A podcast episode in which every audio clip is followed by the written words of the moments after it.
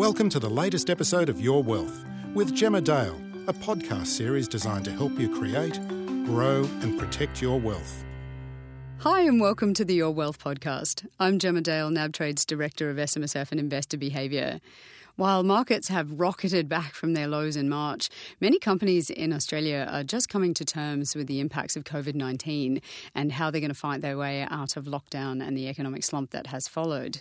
Listed companies are coming to market with capital raisings to shore up their balance sheets, and some of the smaller companies on the ASX have some interesting offerings. Marcus Burns is a portfolio manager at Spheria Investment Management, looking at small and micro cap stocks in Australia, and he's going to talk us through the challenges and the opportunities presented in this space. Marcus, thanks so much for joining me. Thanks, Gemma. Thanks for having me. So, Marcus, we're going to timestamp this one. I've made the mistake of not doing that in the past. Things are moving really quickly at the moment, and certainly uh, in the capital raising space, it can move pretty fast as well. So, today is Thursday, the 28th of May. You'll be able to hear this if you're listening in less than a week, so you should be pretty much on top of what's happening. So, Marcus, can you talk us through how smaller companies that you look at are faring right now? Sure, Gemma. Well, it's nice to know that this is relevant for about three milliseconds um, because things are moving quickly, as you, as you say. And I guess if we just contextualize the market we're dealing with, maybe to, to sort of frame the conversation, um, the bottom, the market bottomed in, in March the 23rd, uh, both here and internationally, and has obviously rocketed, recovered dramatically since then. There's a bunch of reasons for that, including government stimulus, uh, capital raisings, which we're going to talk about a bit later on, etc. Um, but you know what we're seeing really is a very polarized market. So the uh, the smaller end of the, of the cap spectrum has really lagged the, the, sort of mid and upper end of the small cap space, and by small companies we mean the X 100 company space. Um, and so, if you're a microcap company, you've really uh, suffered from illiquidity, and uh, any activity that has seen people withdraw money from the marketplace has probably dramatically impacted the small and micro end more than the mid and large end. And so we're seeing a, a, very big disparity in valuations and performance actually since the bottom of the market in, in mid uh, mid March. Okay, and is that reflective of how the companies themselves are faring, or is that just the market? I think, look, it's a bit of both. The um, COVID 19 impacts on the market and the shutdown we saw here and, and in most other countries. Uh, really, it's a man-made it's a man-made reaction to the pandemic, as you as you know, and so a lot of people, a lot of commentators are drawing the, the parallel with, uh, you know, with 1929, 1930, the, the mass depression the world had back then, and you know, 20% unemployment, huge queues around the corner, etc. But I think we live in quite different times today, and that's largely because we don't have a, a gold standard anymore. So we've got a concept called fiat money. That's not a car, car money. It, it relates to the fact that we have money backed by a government promise as opposed to backed by gold. So back in the old days, you had to have reserves of gold in store to back up the dollars you printed uh, as, as, a central bank. Something like 50% or so of, of, the money you had in circulation was backed by gold. So if you had an issue, issue where you had to raise money as a government, you had to have the gold reserves or wealth. And back in 1971, the uh, the governments in uh, well the US abandoned the gold standard and created fiat money, and we have that situation today, which is which explains why governments are producing so much of the money right now. So um, yeah, so I think you know, so we are dealing with a liquidity situation, um, and our view as a team at Spheria was always that we're dealing with a with a short term impact, and, and, it was more a case of could the companies fund themselves for a period of three six months through a downturn and trade out of it. And obviously, some companies, you know, tourism, uh, retail sectors in particular, were the most impacted by the by the shutdowns. Um, obviously, healthcare, tech, um, and other, other other sectors are much less impacted, right? So, big, big, big, big, you know, big, out, big dispersion of sort of um, economic impact on the, on the earnings of a company. Um, but to answer your question, we think the um, smaller ends really lag because you've seen a bit of retail outflow uh, from from small companies, and people have really chased performance, which has typically been in the sort of fintech space. So the rapidly growing um, tech and, and fintech have, has really seen a lot of money and weight of money going going back into it. So, you know, we're, we're actually seeing more opportunity in in sectors that have lagged. Uh, we've we've had some stocks in fintech and some growth names have done particularly well but there's been a lot of stocks that have sort of lagged that, and we we see that as being offering more opportunity right now. So for those companies that are struggling, and you've called out obviously the big sectors that are having having an awful time of it, but there are others where even if the uh, the sector is doing just fine, needing a bit of extra capital is not a bad thing. How are they seeking to shore up their balance sheets at the moment. Uh, we've seen the big banks and others postpone their dividends or they're cutting their dividends. Uh, NAB's done both, raise capital and cut its dividend. Just one finger in each pie. Yeah, um, yeah, yeah, you know, we've seen others seek fresh times. funding from the market, all those sorts of things. What are you seeing from your sort of end of the spectrum? A bit of the same, actually. So some of the small companies have, actually, most small companies have postponed dividends. A couple have subsequently brought them back on, but, but in general, they've postponed dividends. In most cases, it's been a conservative slash cautious approach by management teams. They haven't really necessarily needed to. In many cases, some of them, some companies have postponed dividends have actually got their cash balance sheets, but they're just saying, look, we're, times are tough. We don't know how long it's going for. As things have transpired, it looks like the economy is looking like it'll reopen. So possibly we overreacted on that downturn, and boards were too cautious. But yeah, most have postponed dividends uh, or delayed them or just cancelled them for the period of time, even if they declared them. So that's one way of shoring up capital, and the other's been, as you as you quite quite rightly raise, there's been a lot of capital raisings that companies have undertaken. In some cases, because they had to, um, and in other cases because, frankly, uh, they they really needed to. Um, but I would say one thing: in general, we feel that that the boards have probably overraised. So. Combination of, of board conservatism and clever bankers, perhaps pitching uh, pitching capital raisings, and, and also an appetite from investors to take up the capital raisings, has seen in many cases um, probably larger chunks of capital being raised in many cases than was strictly speaking needed by by companies. Um, and that's given that's given investors a good opportunity to get back into these names at pretty big discounts and, and, and make some good returns. So you've partly answered my next question. Actually, I was going to say, do you think the current wave of raisings has been reasonably opportunistic, or has it been stressed? You know, perhaps people anticipating a, more, a sharper downturn than actually occurred, or things sort of looking terribly nerve wracking at the beginning of this. You know, we were all so concerned about how it was going to play out, and some countries have had a horrific experience. And Australia sailed through, not unassailed, but pretty pretty well, all things considered. Are you seeing sizable discounts on some of these raisings, or are they pretty close to the current share price? I'm bringing in my personal experience because I remember during the GFC, you'd see these raisings at discounts of nearly 50%. They'd be extraordinary. Oh, crazy. Yeah, the yeah. one that uh, sticks in my mind, partly because I had worked there previously, was Suncorp, which was you know trading at about $8 and they did a raising at $4. Yes. I remember just going, I don't know how you could not buy that. Are they going under? Did I miss something? Or This it was just such an extraordinary discount, having never seen anything like it. Are you seeing that sort of thing now, or is it a bit more? Oh, look, look, it's it's a good question, and it's an interesting parallel. I mean, it's um, the the GFC was uh, truly scary, uh, frankly. I mean, I lived through it. I worked through it in London and came back to Australia, and um, the, uh, the, the the prolonged nature of it.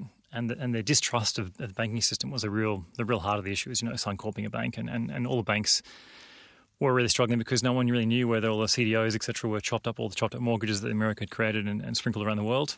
Um, created a massive issue for for the whole system, and it just it just simply froze. So that was quite a scary time, and I think the cash was hard to find. Central banks didn't have the same playbook um, back then yet that they have today, so they've kind of invented what they are today and invented their role, or reinvented their, reinvented their role, probably more properly probably said. Uh, so yeah, there, there were big discounts and, and liquidity and cash were, were frankly hard to find, and there was and everyone was raising money. It was it was a big big problem. Um, banks were raising tons of money at big discounts. The property sector was really badly impacted. You might recall they were very leveraged at the time. They had to raise money, huge discounts, and and by and large, when you when you raise money at a discount, you're one buying it cheaply, and two you're de-risking the company. So assuming it gets away, you get that real kick up of the risk is kind of going away or being being abated. Uh, Plus, you're getting a, a chance to buy something really attractive at a, at a good price. So we haven't seen quite the same level of, of panic. I don't think the, I mean, COVID 19, there was a lot of people out there pushing the 1930s line going back a few months. Thankfully, that doesn't appear to be the case. I, I do think unemployment will, will rise dramatically short term, um, but I think I think when we see the economy sort of semi normalise and maybe nine, 12 months' time, I don't think it'll be as dramatic a, a downturn as people expect, certainly not in Australia and New Zealand, and, and possibly not so much elsewhere. And that's really, again, goes back to how I think central banks have played out, played the role here. They, they, are, they are literally producing huge quantities of money, the fiat money again. And, uh, and that is um, that is providing liquidity. It's providing um, both liquidity for, for people to go and you know keep their jobs, you know, JobKeeper allowance, etc. gives income and that circulates around the economy.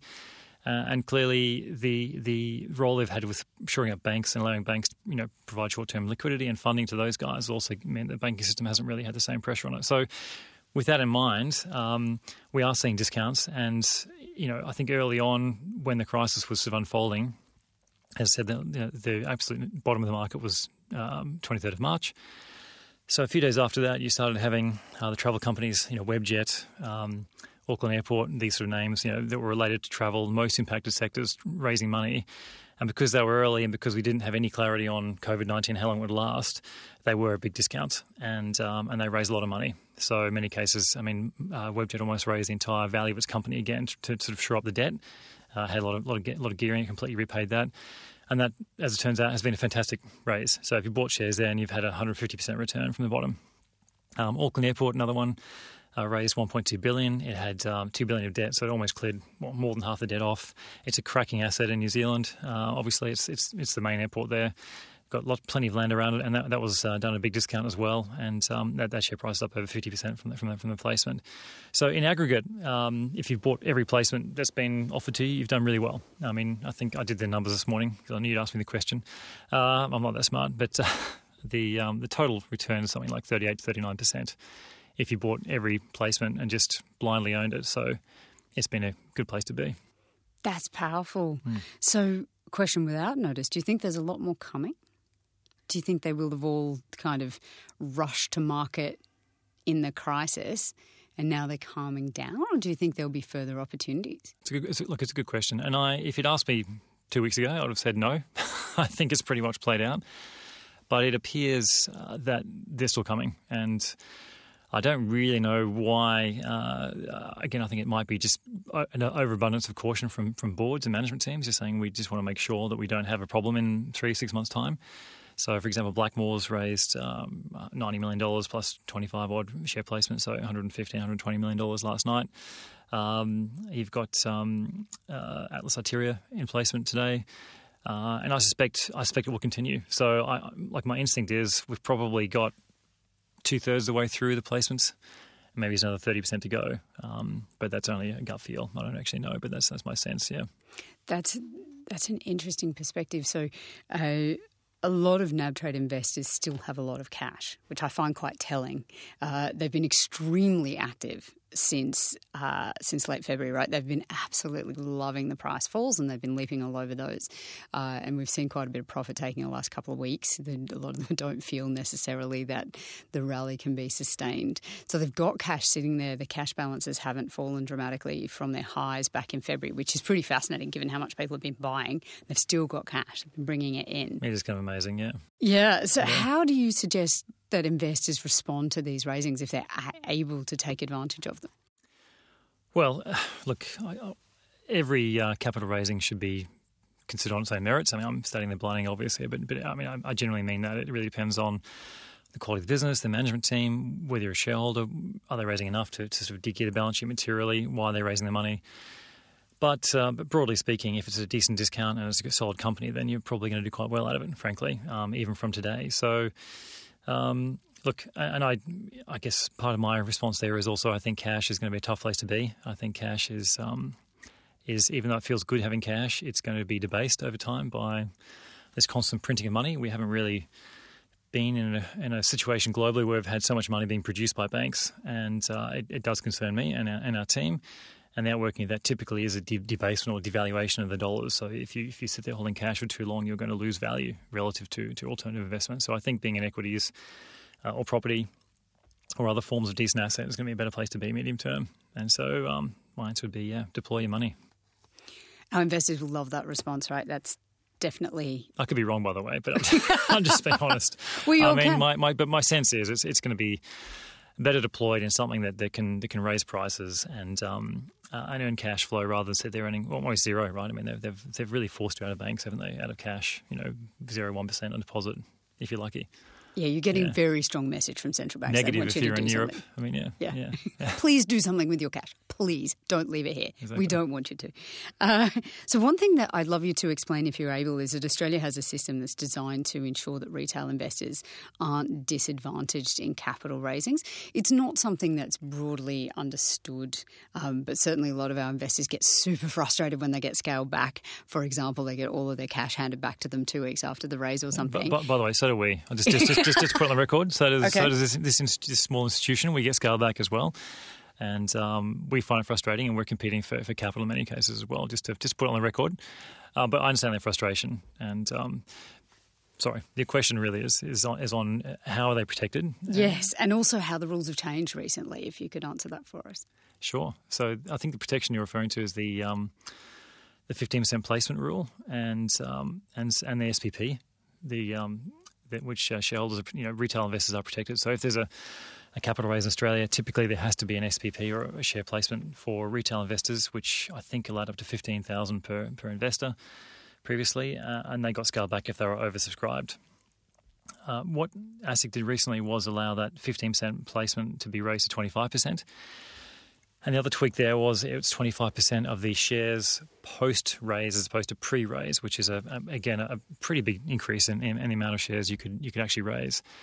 Uh, and the SPP has been raised from 15 to 30,000, so a, a, pretty big increase there for, for retail investors as well. So uh, there has been some press around um, how lucky these institutions are to have this uh, access to all this incredible capital raisings at big discounts um, which obviously, you know, clearly has been put in place by, by ASIC and authorities because they felt we were going to an emergency situation where capital was going to be scarce and you didn't want to um, impede um, companies being able to raise capital because obviously, you know, if you couldn't raise capital, you might be going through insolvency, which has much bigger consequences for the economy.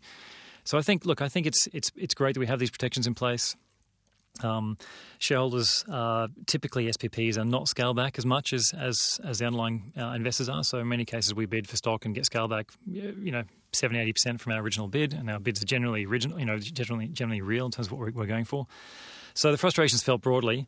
Um, but um, you know, it, it is. I think it's. I think investors are treated pretty well in this country, and I would also point out that many of many of our investors are actually underlying retail investors. So we have wholesale or institutional clients, but the ultimate investors are, are actually individuals with superannuation or savings funds as well. So even though we're, we're seen as being favoured as, as an institution, we are representing clients um, and the population more broadly. So I think it's been clever for ASIC to actually allow that, that, that expansion. It's only temporary. It will go back to 15% again at some stage, I guess, in a few months' time when, when, the, when the emergency, inverted commas, is over.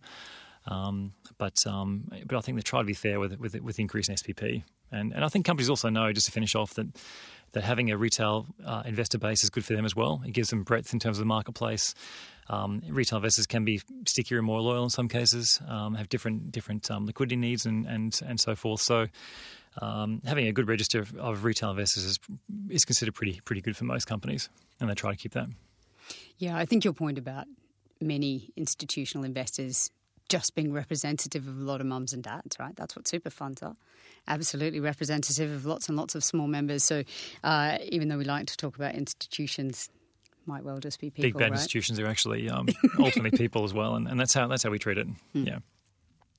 So as I mentioned, a lot of NAB trade investors have done really well out of the recent rally, and we have been seeing this profit taking over the last couple of weeks in particular. We actually saw some profit taking right from the from the last week of April. Um, depending on what the stocks were and how hard they'd run. Are you concerned that the market's gotten a little bit ahead of itself? Uh, look, this is the million dollar question, isn't it? Mm-hmm. Uh, I would, um, I would, you know, we had a the market was weak. The market was strong in January, weak in Feb, terrible in March, obviously, and, and obviously bounced and it's been incredible in April and so far in, in May. So I think May was up. Small caps are up something like fourteen percent in in um, in April, and we're up close to ten percent so far this month in, in May. So that's that's a, a huge rebound off off, off a pretty dreadful March, to be fair. But um, nonetheless, it's, it's performed very well. Uh, and I guess on one hand, you could say, well, earnings earnings will be will be weak, um, particularly in those areas that have been impacted by the you know COVID nineteen closures, so the retail, tourism, leisure sector, travel, clearly. Um, uh, but on the flip side, there are other areas that held up pretty well. So I would say be tempted to say yes based on earnings multiples, but the other side of the equation is what's the alternative with interest rates flat, zero, or, or in many cases negative, something something like uh, a quarter of the world's bonds are now trading with negative yields, if you can believe that. A quarter of the world's bonds, and um, and Germany raised money recently with a negative interest rate for, for three years. So um, at some point, there has to be a limit to how negative rates can go because you better, better just um, hiring a big bank vault with some some guards around it and storing cash there rather than buying a bond. But um, you know, so you can get no no return on the rates there and have your money deflated, or you can put it to work in in, um, in businesses that can earn money. So given the backdrop, backdrop we have with, with fiat money, etc., and and the and the cash being gushed into the system to support the economies by central banks, I think um, even though profit taking is tempting, um, you know, my comment earlier about there being some value in, in the sort of mid and smaller end of, of micro caps and small caps. Um, some of the more cyclical plays, I think there's some real value. For example, putting money to work in some of these names, as long as the balance sheets are good and the businesses are actually pretty solid and they can trade through a you know a short term lack of liquidity, I think you'll do pretty well in the medium term. Um, so your point about quality is really important. You know, the business has to be able to survive this period. Where are you looking for opportunities right now? Well, uh, we are uh, we're cautious on, on some some names. So you might recall the term WAAAX stocks that was bandied around six months ago. Um, the WiseTechs and, and, and Altiums and Appens, etc., which you know some of them are really good businesses, um, no doubt. But there's a there's a sub level beneath the WAAAX stocks that are equally um, similar in terms of the way they they present. So they're very high growth rates off tiny bases, I might also add, and, and typically losing money and don't have any cash flow. And um, those stocks, for whatever reason, have particularly caught the imagination of investors, and they are incredibly overvalued in our opinion. Um, again, look, I might be wrong. This is just I'm just one voice you know, giving you my, my assessment of, of, of what I think fair value is. But we fall back to cash flow, and we think we think businesses should be able to generate cash flow, and you should be able to value stocks on cash flow basis. Um, uh, that's always been the way it's been historically, and, and all the great investors in the world will tell you that. The Warren Buffetts and those guys will say, like, it all comes back to cash and what you can earn uh, by owning a business. And if you're if you're chewing cash, uh, you eventually need to be able to make cash in order to be to be valued. And a lot of these a lot of these sort of concepty growth names have been given an incredible free run, and um, so we we were very cautious in those names, especially if they're not making money today. Um, but we do see value in you know, some of the retail names, um, some of the cyclical names, like some of the building material names, have been really left behind. You know, if the economy recovers, which we think seems reasonably likely on a sort of prospective basis, 12, 18 months out, then building cycle should recover as well. Um, many of these names are trading on, you know, mid-single EBIT multiples, which is very cheap. They make great cash through the cycle, and um, balance sheets are in pretty good shape. So um, some cyclical areas. Um, as I said, if you go down the market cap spectrum to smalls and micros, we, we, see names stocks on, you know, three or four times EBIT with net cash balance sheets, and they're just being left behind, and, and literally no one covers them. So those kind of opportunities excite us because they'll get picked up by by private equity or or large companies or foreign corporates come and buy them out. So. Um, that's the kind of area we're looking at, and and sort of rotating some of our money back into. Um, and I think you'll see some real some really good returns being played out there in um, in the next maybe 12, 18 months.